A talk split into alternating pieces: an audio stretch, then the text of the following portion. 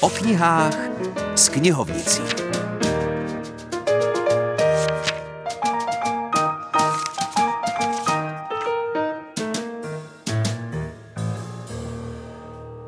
Dobrý den ze studia Českobudějovického rozhlasu, já jsem Filip Černý a se mnou tu je dnes knihovnice Helena Chrastinová, která přinesla knížku a teď si neodpustím hodnotící soud jednoho z nejzajímavějších jeho českých autorů současnosti. Máte rádi Šumavu? Hledáte v čem její kouzlo?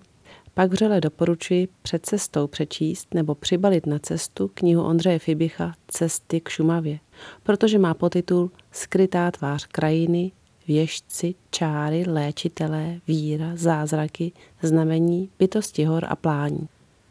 Ondřej Fibich nejprve sám krajinou bosí chodí, objevuje, píše láskyplné, dojemné, uhrančivé, mrazivé, místy drsné a pochmurné skladby, texty či verše a poté vydává knihy o Šumavě, plné této směsi pocitů a poznání, které se v něm na cestách Šumavou probudili a dozráli. Každý, kdo má Šumavu rád, ať poutník či fotograf, zjihne při čtení Fibichových textů. Jsou obsahově i formou plné, jako poutníka naplní dojmy procházka šumavským hvozdem v kteroukoliv roční dobu. Ano, na krajinu se člověk dívá, nejlépe z nějaké vyhlídky, ale porozumí jí, až když najde tu skrytou tvář krajiny, třeba cestou necestou, roštím i mezi rázovitými šumaváky. Mezi takové lze zařadit třeba i napravovače, čili rovnače kostí a léčitele. Bylo jich třeba, protože, jak trefně píše Ondřej Fibich, každá lidská bytost a její fyzické ústrojí procházela v horách jakýmsi darwinovským tříděním. Vydrží, nevydrží. Porouchané zdraví občas přišlo pod ruce zkušeným babám kořenářkám.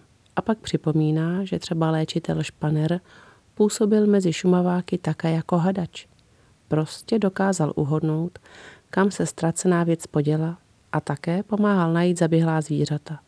Bylo to takové jasnovidectví všedního dne. Ondřej Fibich je moudrý muž, zkušený spisovatel i okouzlený básník.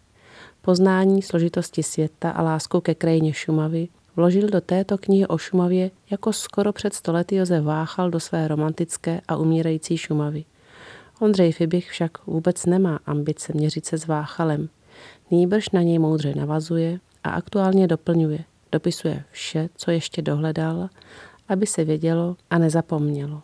Autor si vybral skvělého ilustrátora Petra Štěpána, který nakreslil i mapu Šumavy. Knihu doslova a do písmene obohacují a dodělávají překrásné černobílé fotografie Ivany Hřandové, jak už to tak v knihách Fibichových bývá.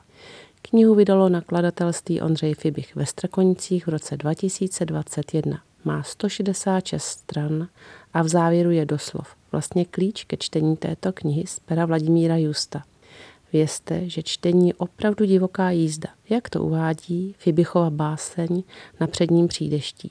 Divoká jízda vychřice hvízdá, neštěstí věští, uhni mu z cesty, žene se slepá, je s tebou veta, vychřice hvízda, divoká jízda, hejo, hejo, hejo. A divoká jízda nás ze šumavských kopců teď žene na sever do dělíku Pražské kotliny. V Nuslích pobývá a tvoří výtvarnice Štěpánka Jislová, autorka celé řady komiksů, namátkou namalovala příběh Terezy Drahoňovské bez vlasů o alopecii, dějepisný komiks Zdeňka Ležáka Milada Horáková nebo autorský fantazi příběh Klášter nejsvětějšího srdce.